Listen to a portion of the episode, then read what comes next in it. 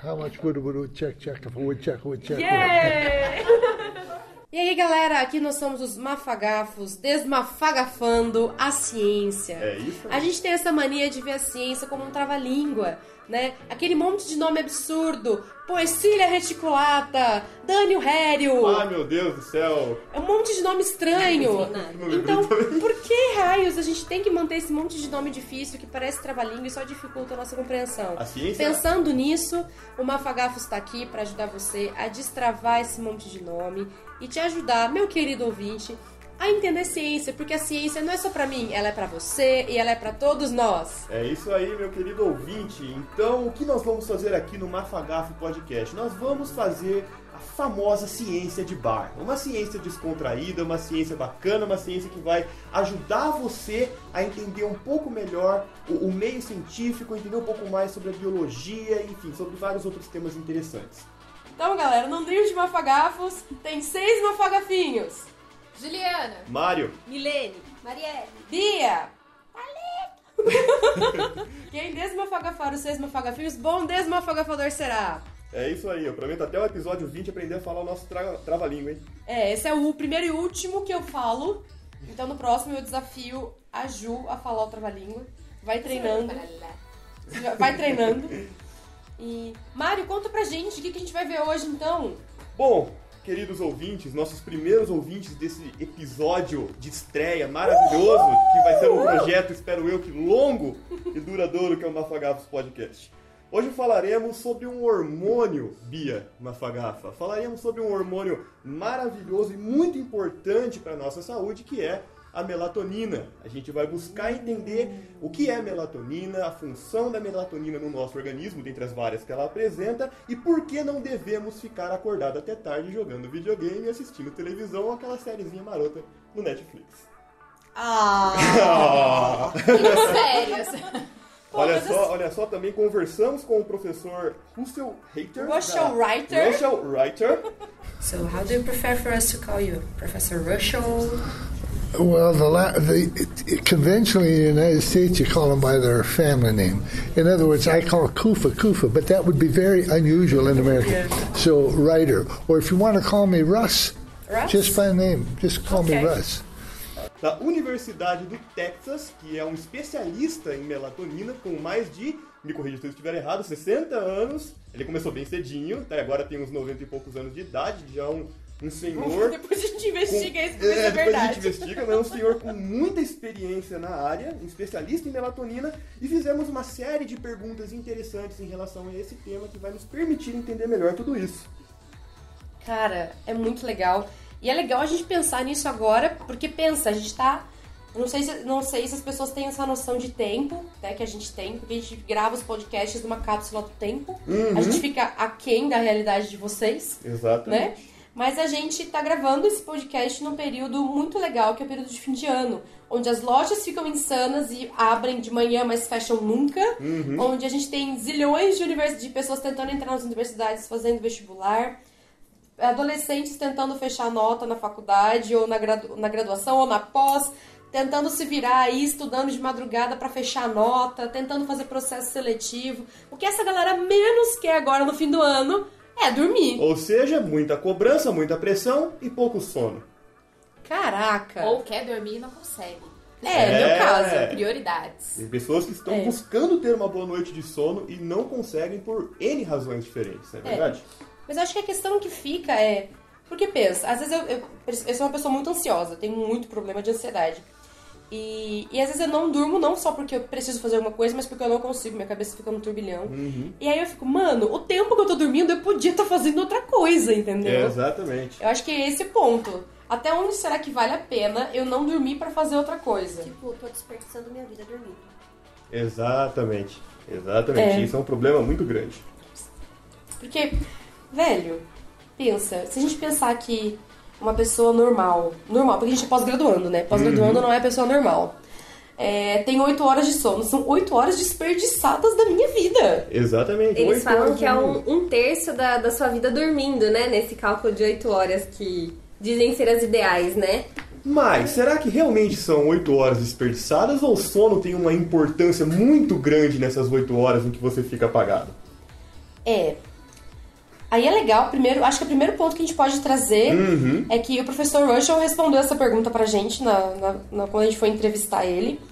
Né, ele esteve no Brasil por um período curtíssimo de tempo, a gente conseguiu fisgar ele um tempinho. E ele falou que, na verdade, essa questão de 8 horas de sono é tabu, sabe? Não é real. Ele falou que, na verdade, o ideal maravilhoso seria que nós tivéssemos 12 horas de sono. 12 horas de sono? 12 horas de sono. Por causa da questão da produção da melatonina. Porque a gente só produz melatonina no escuro e a gente só fica no escuro quando a gente dorme. Então ele vai falar que, evolutivamente, nossos ancestrais dormiam quando acabava o dia e acordavam quando começava o dia. Então isso dava 12 horas. Então a produção de melatonina era ótima. Mas que a questão de sono, para se sentir confortável e descansado, isso é variável. Ele falou que, infelizmente, a sociedade não deixa a gente dormir 12 horas, bem que eu queria. Mas aí o resto é como você se sente confortável no seu dia a dia. E isso varia também de acordo com a faixa etária, certo? Aparentemente você tem, por exemplo, diferentes necessidades de sono em diferentes etapas da vida, né? O bebê precisa de um X horas, o adulto X horas, o idoso tantas horas. Esse número seria legal para um adulto de uma faixa etária média, assim. Mas, Mário, o que me incomoda é pra que a gente tá falando de melatonina? Pra que a gente tá falando de melatonina? Exatamente. Porque a gente decidiu falar de melatonina hoje. Eu acho que quando a gente fala no dia a dia corrido que a gente tá tendo, a gente vê que as pessoas, elas sentem a necessidade desse descanso, de dormir, de ter as suas horas de sono, e muitas delas não conseguem ter essa produção ou desse hormônio que a gente tá falando, ou até mesmo de ter esse momento de descanso, e elas apelam pros remédios sintéticos, né? Por exemplo, os benzodiazepínicos. Numa reportagem que saiu no R7 em julho desse ano, realizado pelo Sistema Nacional de Gerenciamento de Produtos Controlados e pela Anvisa, eles viram uma venda em 2018 de 56 milhões de caixas de remédios para ansiedade e para dormir. Mano! Olha só. E ao longo dos anos, desde 2011 até 2019, isso representa um aumento de 560% na utilização desses remédios para dormir. Cara, ouvinte, você não consegue ver o quanto minha boca está aberta de surpresa. Tá aberta mesmo. É muito remédio. Entra muita moça. É muito remédio para dormir que causa uma dependência. E a gente tá falando da melatonina, que é um hormônio que nós mesmos produzimos e tem alguns benefícios em contrapartida da sua utilização. Que é esse hormônio maravilhoso que está em pauta na nossa discussão hoje. Bom, só uma breve explicação. Então, a melatonina, ela é um hormônio natural produzido pelo nosso organismo, mais especificamente numa região do nosso encéfalo, do nosso diencéfalo, chamada de hipotálamo. O hipotálamo, ele é uma região que está associada a uma glândula, também no nosso encéfalo, chamada de glândula pineal. E sobre estímulo do hipotálamo, a glândula pineal produz este hormônio chamado de melatonina. Mas, detalhe, quando esse hormônio ele é produzido? O hipotálamo ele está diretamente associado à nossa retina, nos nossos olhos. E na retina existem células que são fotorreceptoras ou fotossensíveis, ou seja, elas têm a capacidade de perceber a luz. Então, quando a luz do ambiente começa a diminuir, quando o sol começa a se pôr, começa a anoitecer, o ambiente começa a ficar mais escuro, certo? Essa diminuição da luz é percebida pela nossa retina. A nossa retina envia um sinal lá para o hipotálamo. O hipotálamo estimula a glândula pineal e a glândula pineal secreta esse hormônio chamado de melatonina. Então, essa é a explicação básica de onde vem esse hormônio e o que ele é. E em breve agora falaremos sobre para que ele serve. Assim como uma explicação muito longa, a melatonina ajuda a gente a dormir! Ajuda a gente a dormir!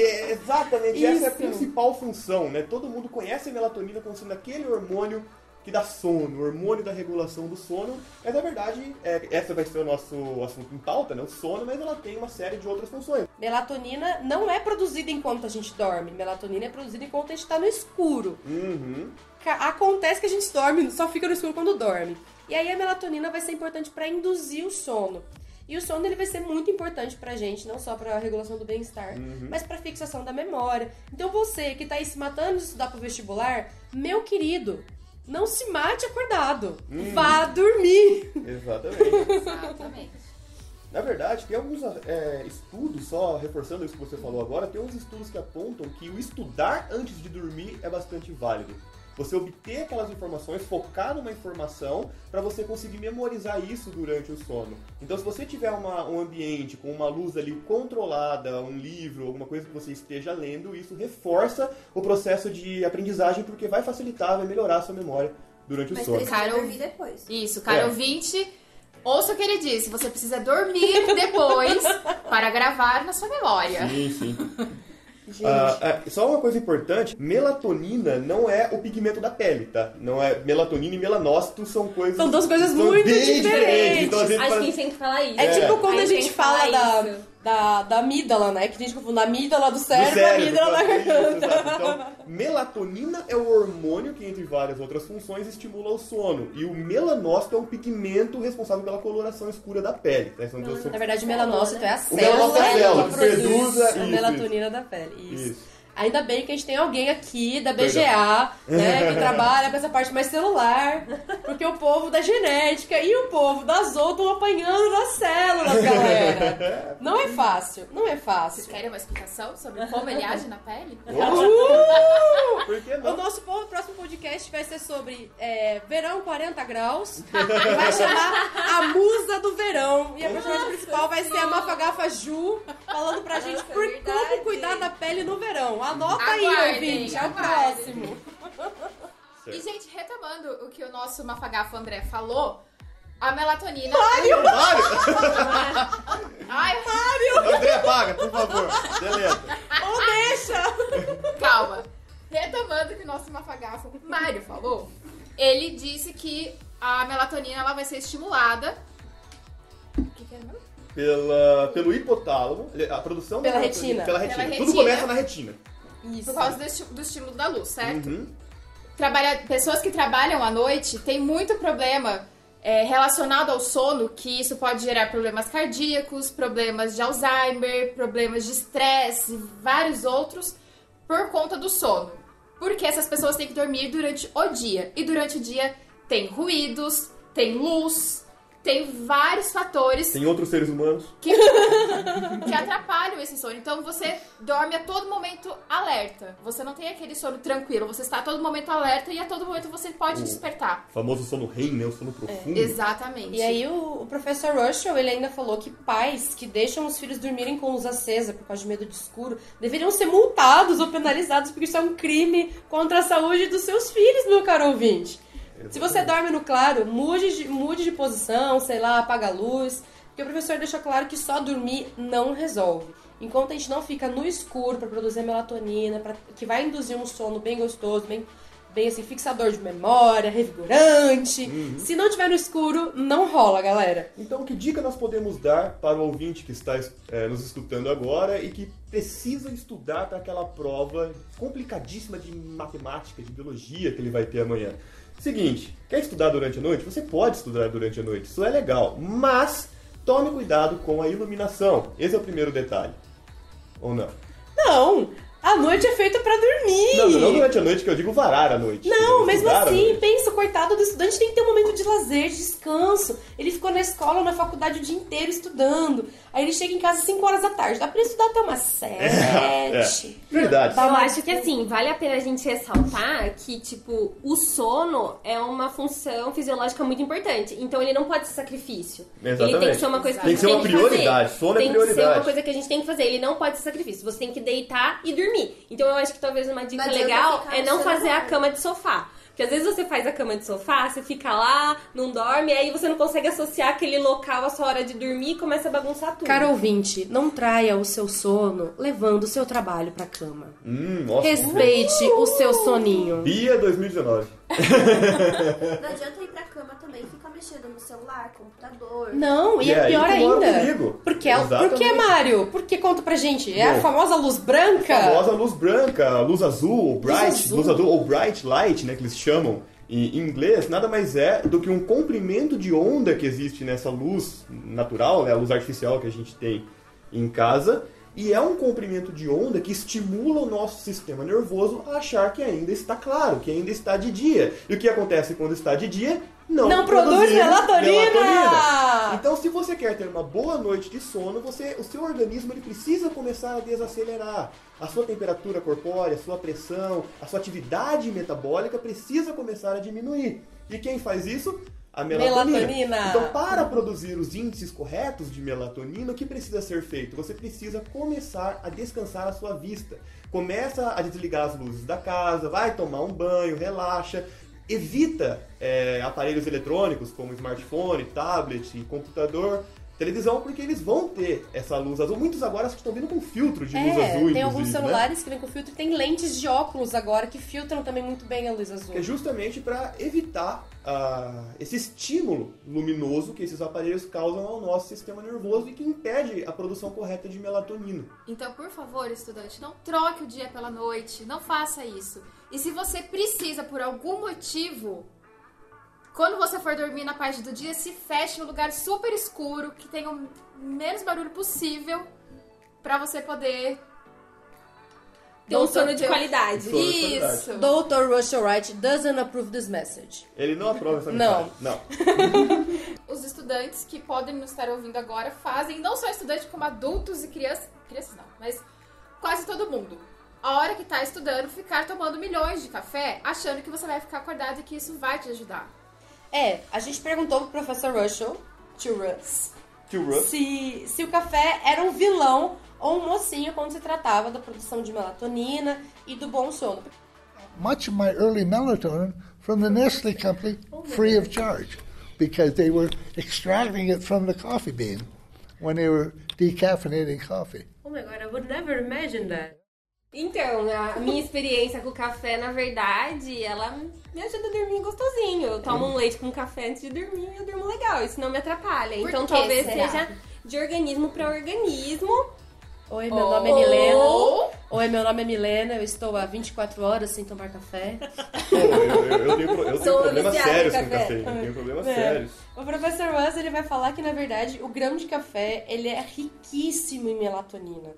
Tanto que quando ele começou a estudar melatonina, uma empresa estava descafeinando o café e encontrou um pó que eles não sabiam identificar o que era. E ele foi lá e descobriu que aquilo era melatonina pura. E foi assim que ele começou a estudar a melatonina.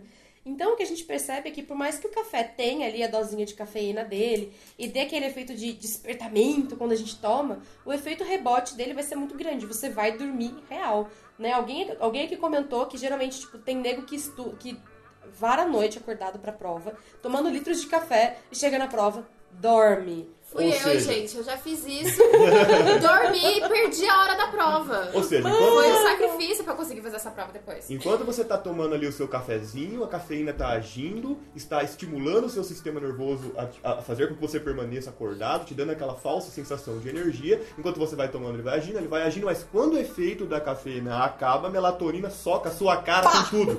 É basicamente isso. E dá um docaute. Você leva um soco na fuça e você cai apagado. É um docaute, você apaga. É realmente, gente, porque você não percebe que dormiu. Pelo menos isso aconteceu comigo. Eu quis varar à noite pra poder estudar, pra ir fazer a prova no outro dia de manhã. Me entupi de café, achei que tava tudo bem. Quando eu vi, eu tinha dormido, perdi a hora, nem percebi, estava babando em cima dos meus cadernos. E isso não é legal. A prova já tinha acabado. Eu até tentei ir de volta, mas não deu certo.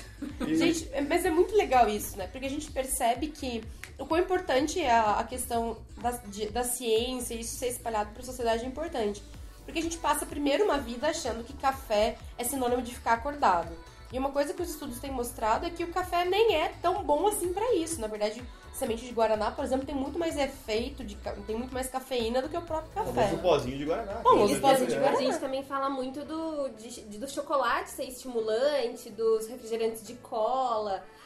O próprio carboidrato simples, ele é um estimulante, mas que tem um efeito rebote também, que a hora que bate... Aí são aquelas vias diferentes, né? O carboidrato te dá energia de fato, porque ele vai auxiliar suas células ali a produzir o ATP. O café, ele não ajuda você a produzir energia química, né? Que é o ATP. Ele Basicamente, tem a cafeína vai estimular o seu sistema nervoso. Mas eu posso xoxar uma xícara de açúcar na minha xícara de café. Exatamente, que muito é aquela combinação, na verdade, né? O brasileiro... Chocolatinho com café. Delícia. O brasileiro não toma café com açúcar, o brasileiro toma açúcar com café. Essa é a verdade.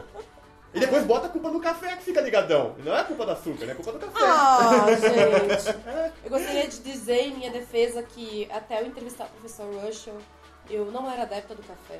Pelo contrário, eu abominava a presença de café no mundo. E na última semana...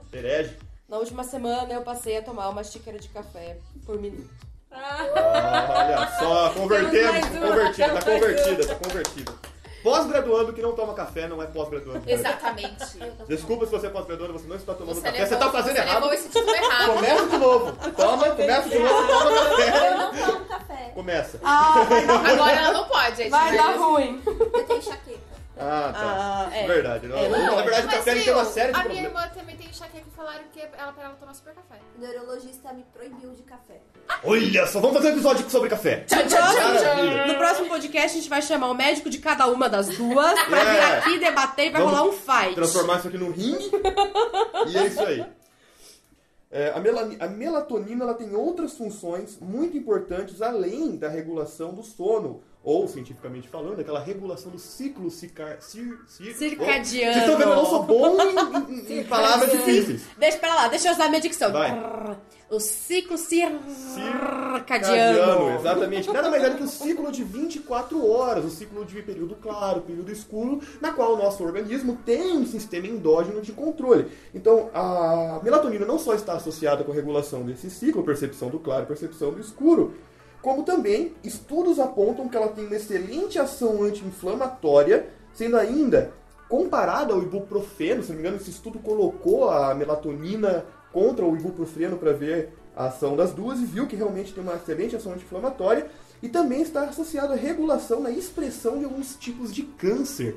Olha só! É, então assim, o professor Russell, ele inclusive... Rapaz! O professor Russell, na verdade, ele...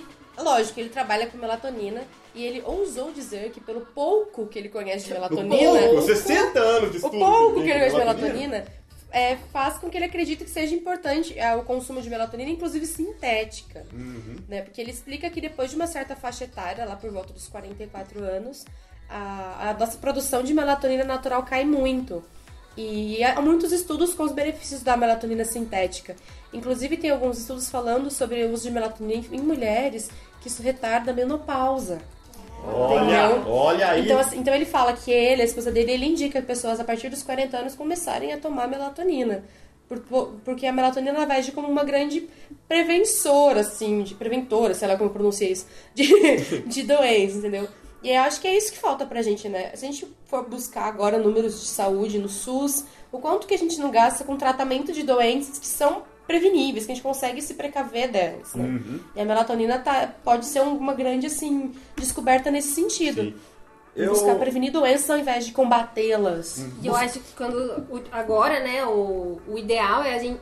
Tem se falado muito na medicina personalizada, né? E eu acho que também vale a pena a gente ficar atento, porque quando a gente fala no ciclo circadiano, a gente vê também que, na real, tem muito... A gente pode associar isso com o nosso relógio biológico, que é um jeito mais assim, popular de se dizer, e é uma coisa que a gente vê que acontece real, assim. Uhum. E cada um vai desenvolver no seu relógio biológico o seu próprio ciclo circadiano. Existem pessoas que são mais ativas. O seu horário de dormir, então isso também vai facilitar. Exato. Vai melhorar a sua qualidade de sono se você dormir no mesmo horário, o seu ciclo vai ficando mais natural. Sim. Lógico, tem os estímulos ambientais, mas se você realizar um ciclo...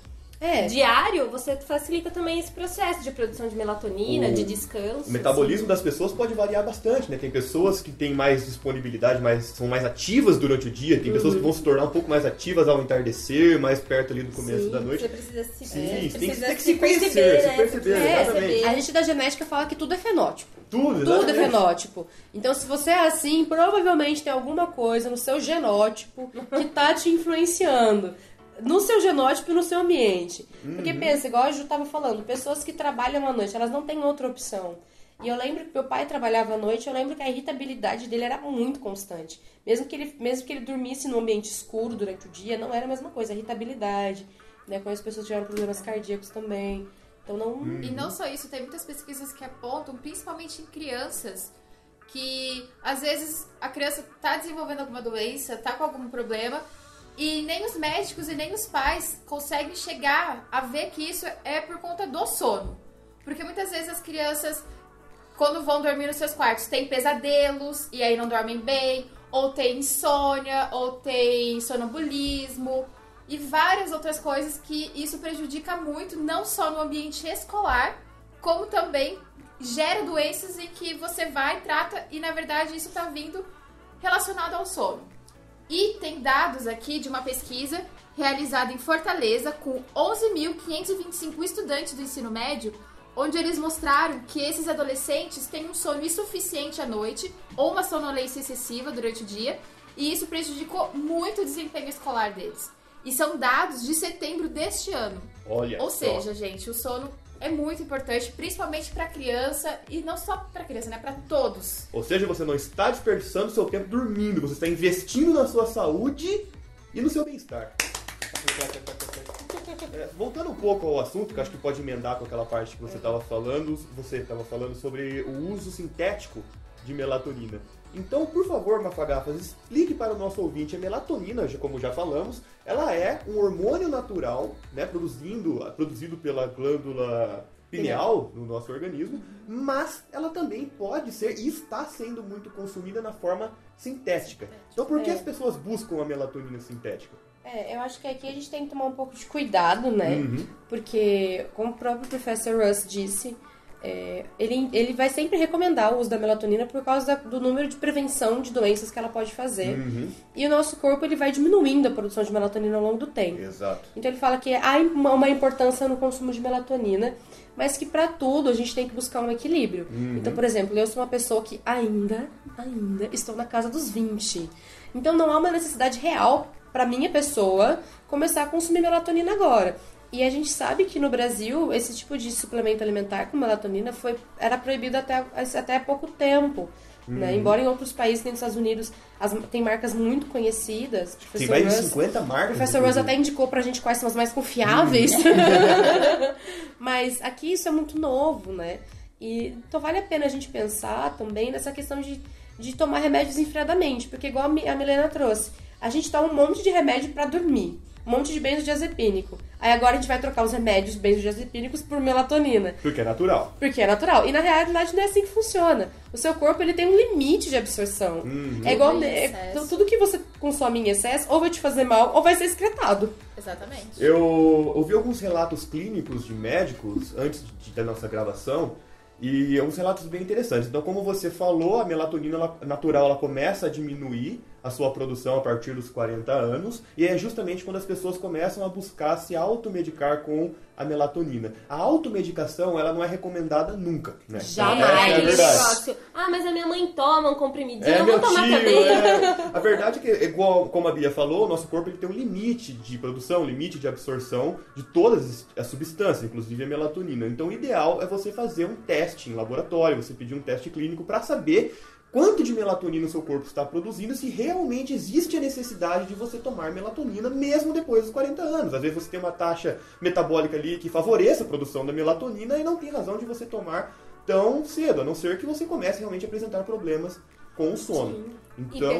E pegando um gancho no que a Ju falou dos estudantes do ensino médio, a gente vai... pensar agora nos nossos candidatos que estão fazendo vestibular. Então essa galera tá vindo do ensino médio já sem dormir direito, chegou lá para fazer o vestibular e são 129 mil candidatos na USP, 72 mil candidatos na Unicamp, 95 mil candidatos na Unesp e o Enem aí tá chegando na casa dos 5 milhões de candidatos com as inscrições realizadas. Isso segundo o Estadão, certo? Isso. Segundo o Estadão. Não, são várias fontes.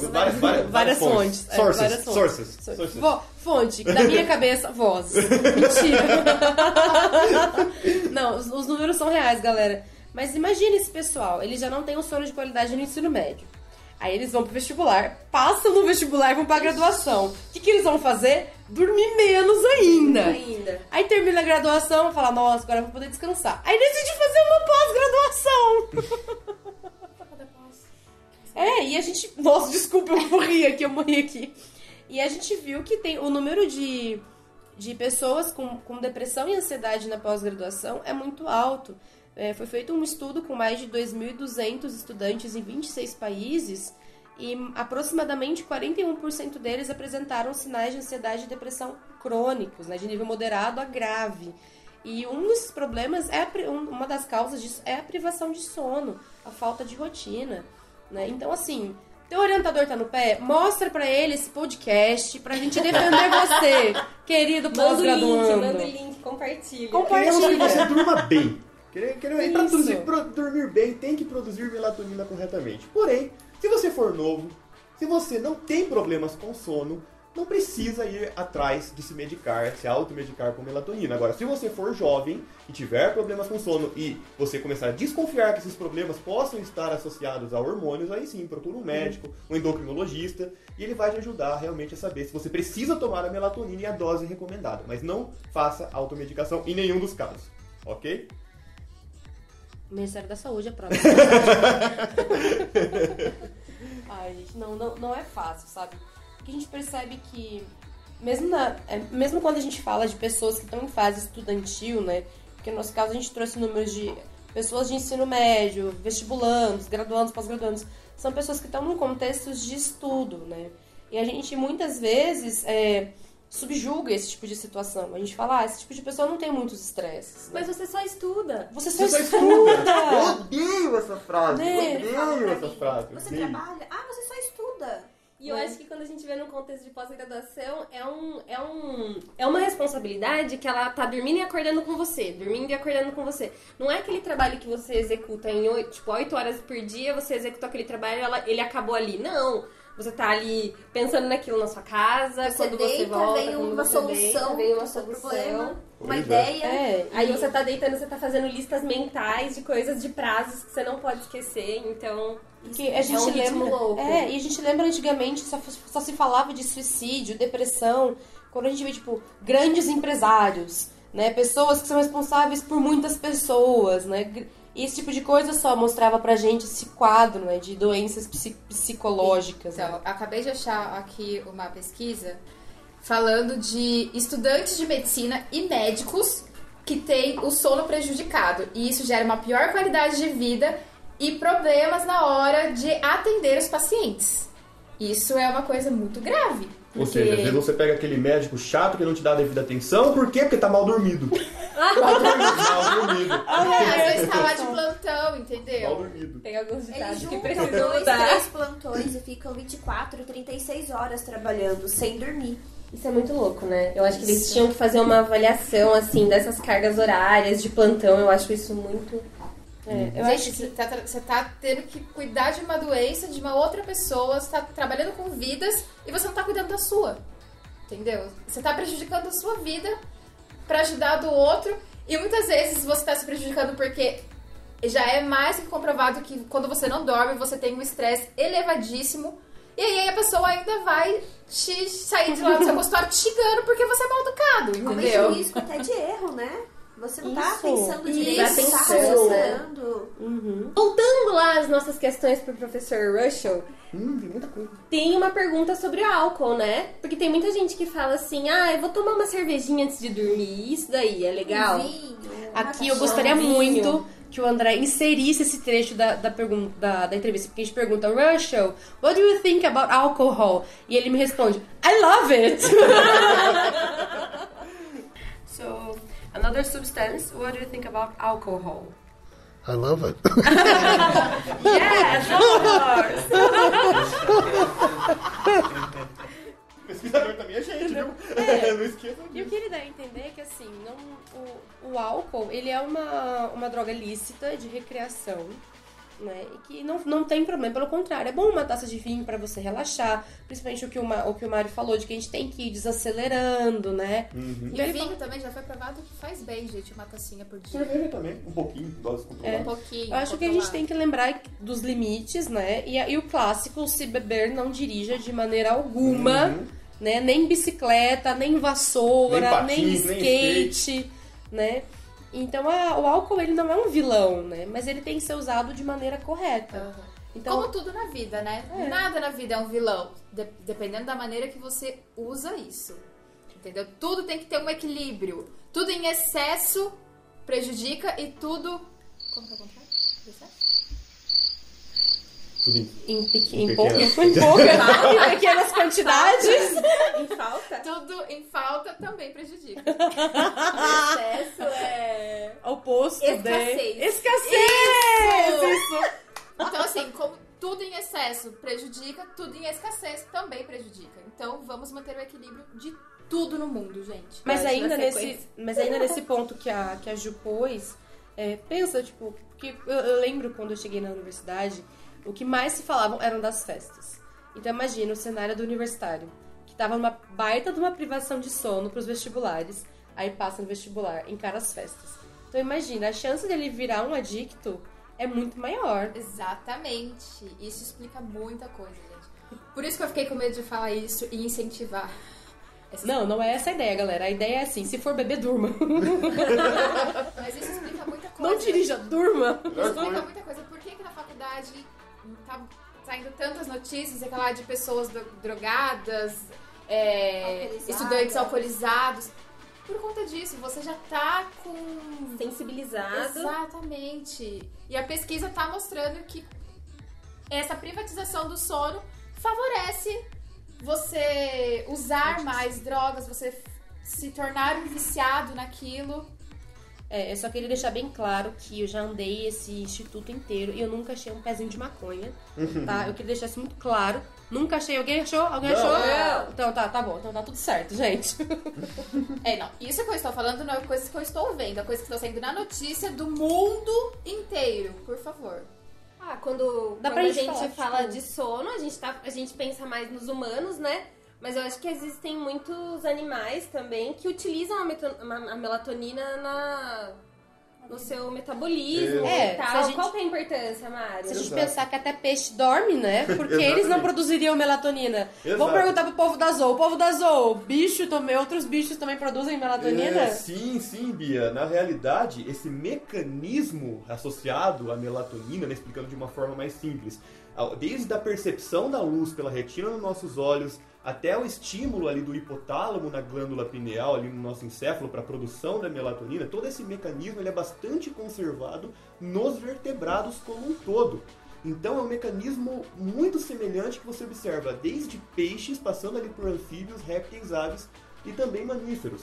É uma característica evolutiva bastante interessante, porque esse sistema de controle interno que a gente tem do despertar e do dormir, né, do descansar, ele teve uma pressão seletiva, uma vantagem evolutiva muito grande na natureza, porque se você for parar para pensar, esse mecanismo interno, ele permite que você antecipe alguns eventos do ciclo circadiano de 24 horas, como o amanhecer e o entardecer, o anoitecer.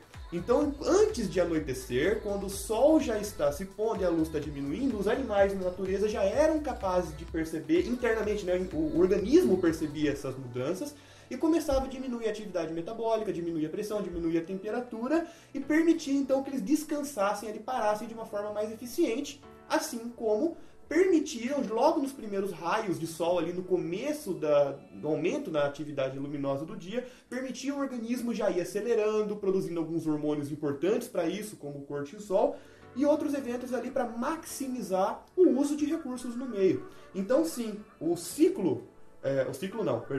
mecanismo da ativação e produção da melatonina é algo conservado, bem presente ali em todos os vertebrados.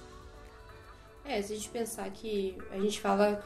Não sei se você, cara ouvinte, está familiarizado com isso, mas quando a gente fala conservado, a gente quer dizer que na linha evolutiva, ou seja, passando por todos os fios, isso, chegando... Isso. Né? Você tem mecanismos semelhantes.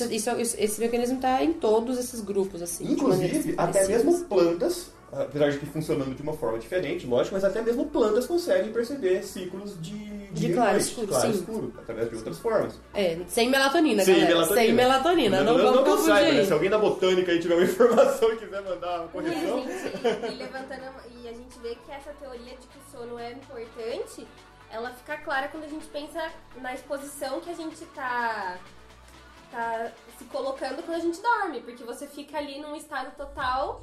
de vulnerabilidade. Então isso tem que fazer muita diferença, tem que ser muito positivo para ter favorável, para ter sido selecionado ali, né? Hoje em dia nós dormimos no conforto de nossas casas, mas os nossos ancestrais dormiam na natureza, dormiam expostos. Então sim, apesar de que a gente sempre tenta dormir na região mais segura possível, o sono ele é um período em que você fica vulnerável a várias atividades, a várias ações de predação e etc. na natureza. E isso vale para todos os animais. E como isso foi mantido, né, em vários animais, nota-se a importância do sono, né, evolutivamente em várias linhagens. André, mas e aquele... André. Mário, a partir de agora o seu nome é André, tá bom? Porque a maioria decidiu, eu me ajudo. Não, a maioria de 6 é 2, tá bom? Mário, mas... E os animais? Porque assim, a gente sabe que a melatonina, então, é produzida no escuro. E pra nós, mamíferos diurnos, o escuro é o momento onde a gente dorme. Então a gente produz melatonina enquanto dorme. E os mamíferos noturnos? Sim, é uma ótima pergunta. Como a gente comentou anteriormente... A melatonina ela não tem somente uma função, né? Para que a gente mais conhece, a função principal associada à melatonina é a diminuição do metabolismo, o preparo para o sono. Mas ela também tem uma série de outras funções importantes. Então, em mamíferos noturnos, segundo estudos que foram feitos nos roedores noturnos, eles perceberam que a melatonina ela é sim produzida durante a noite, mesmo durante o período de atividade. Que legal! Mas por conta de uma série de complexos mecanismos moleculares, que a gente não vai entrar tão fundo, mas uma série de mecanismos moleculares impedem justamente essa ação da melatonina de preparar para o sono. Então a melatonina ela é produzida de noite, assim como mamíferos diurnos, mas por conta desse mecanismo molecular que é suprimido, a melatonina não leva à produção do sono, mas continua exercendo as outras funções. Que legal! Bem bacana mesmo! Tá vendo, gente? Morceguinhos também produzem melatonina. Aham.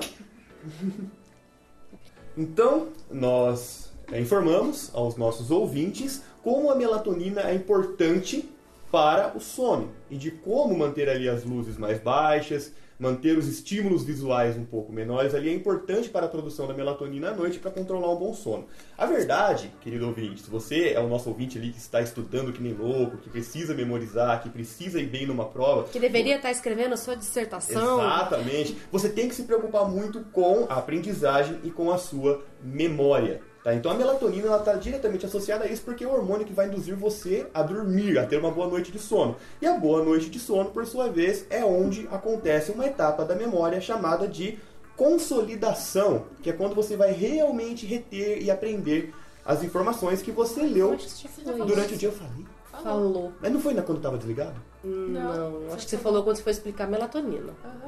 Acho que não estava desligado, não? Ok. Tá gravando? Eu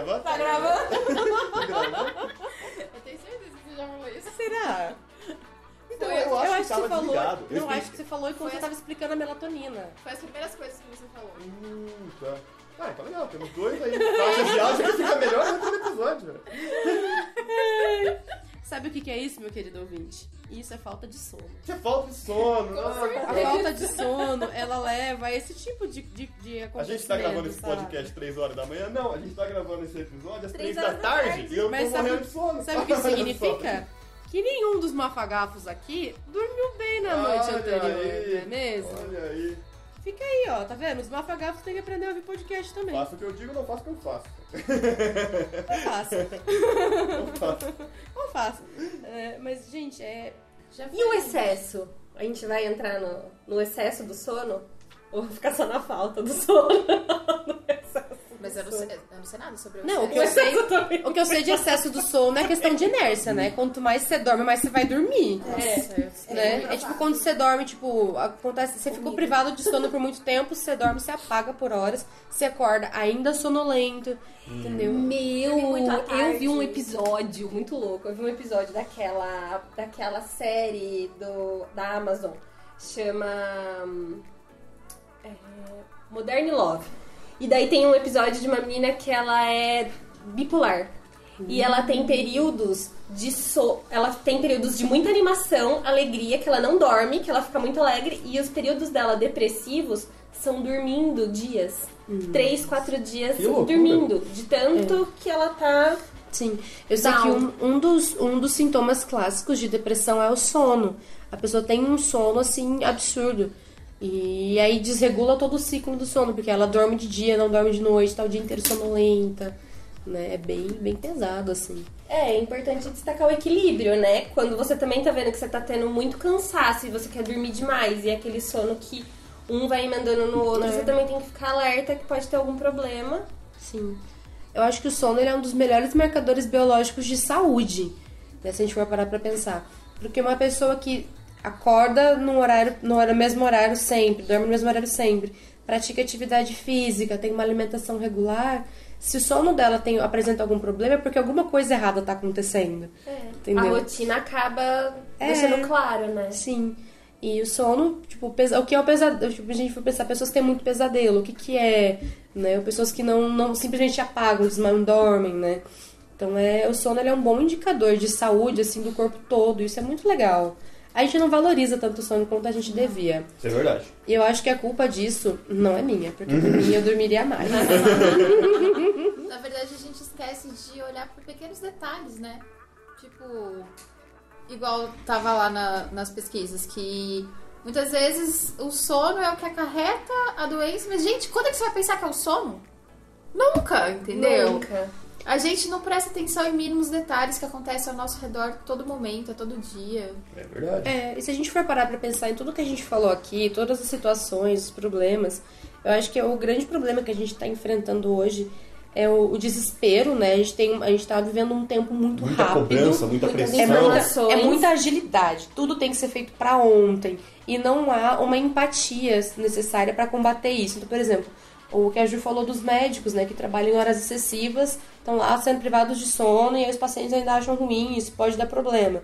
Ou então, por que as pessoas têm que se privar tanto de sono para passar em prova, sabe? Se a gente for parar para pensar, o que é o Enem? O Enem ele nem sequer vai medir o quanto você sabe sobre um assunto, ele é, na real, uma prova de...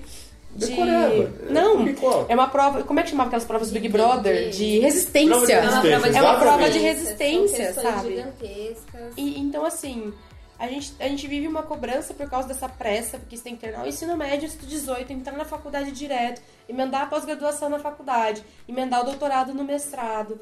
Ou então, saiu da faculdade de medicina, já começar a clinicar, porque você tem que ter uma boa carreira, você tem que ter dinheiro. É uma vida de listas, né? É, uma vida de listas. A gente não para pra pensar que viver não cabe no Lattes. Não cabe no Lattes. Essa frase... E, gente, e assim, essa cobrança muitas vezes não vem de fora, vem da gente mesmo. E essa é a pior cobrança que tem. Porque você não percebe que você tá se cobrando, só que essa cobrança vai te deixar mal. De algum momento isso vai te fazer mal, porque isso não é bom. E você fica todo o tempo nessa autocobrança e deixa de se perceber. Exatamente. Deixa de perceber o que é bom, o que é ruim, o que é o seu ponto forte. Deixa de viver, né? Porque você quer todo momento mostrar que você é bom naquilo, que você é o melhor, que você tem que fazer, que você tem que... Tem que focar mesmo? E a gente acaba sendo rude com os nossos iguais, né? Quantas vezes você não ouviu de uma pessoa, fulano não passou na prova da pós-graduação. Nossa, se tivesse se esforçado um pouquinho mais, né? Sabe? Ou então, nossa, fulano não passou no vestibular. Por que será? Sabe? Isso é a gente atacando a gente mesmo, entendeu?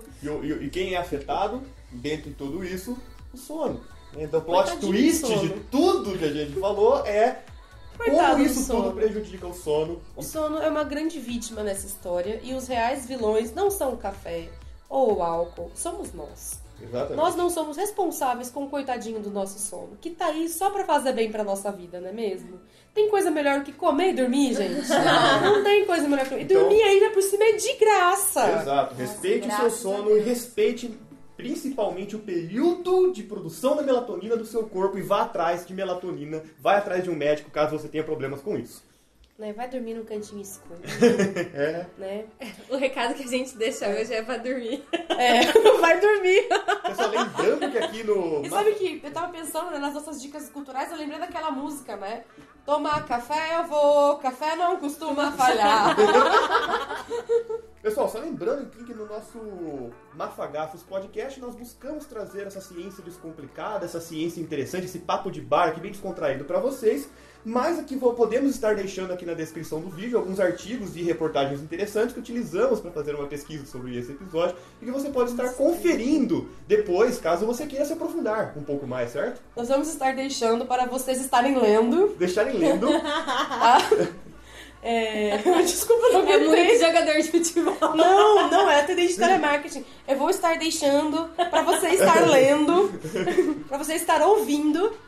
E não se esqueçam que nós temos agora página no Facebook e Instagram. É isso aí. E você pode ir lá no nosso saque, serviço de atendimento ao cliente. Contribua para a pauta. E deixar as suas dúvidas. Isso, né? Às vezes cometemos algumas caneladas, cometemos algum erro e você quer nos corrigir, sempre, logicamente, com muita educação, certo? Você pode deixar ali um comentário, uma correção, uma crítica, uma sugestão para as próximas pautas. Peguei no flagra. Tem mafagafo que não segue mafagafos no Instagram ainda. A gente ainda não sabia da nossa.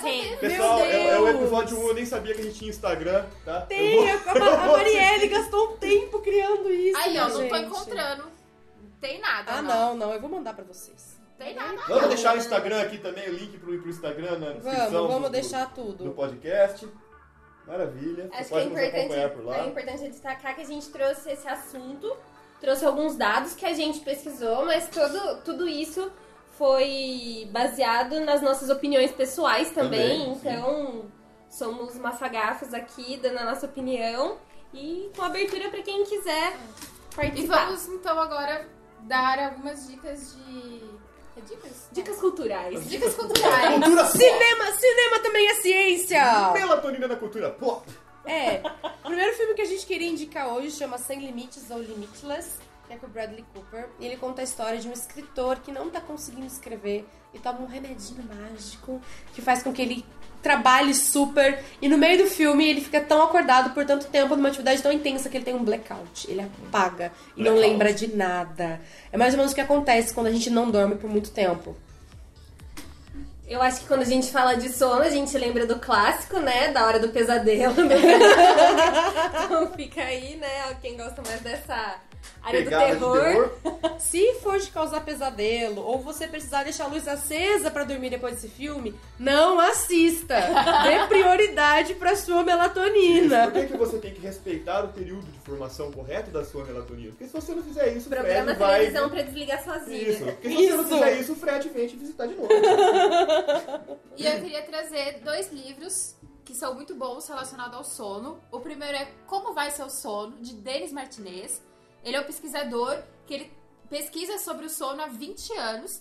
E esse livro vai falar sobre os bons e maus hábitos do sono, sobre o nosso relógio interno, o sono dos animais, sobre sonho, sonambulismo, insônia, sobre o ronco e também remédios para dormir e várias coisas. E outro livro também é Medicina e a Biologia do Sono, de Sergio Tufik. Esse livro foi escrito por pesquisadores de Medicina e Biologia do Sono da Universidade Federal de São Paulo. E também é muito bom. Recomendo os 2 livros. E eu acho que antes de dormir dá pra vocês colocarem aquele clássico Eu Dormi na Praça, do Bruno e Marrô. Vamos encerrar o programa, o som de Eu Dormi na Praça. Eu dormi na praça. Maravilhoso. Deitei no banco na praça, tentando te esquecer. Adormeci e sonhei com você.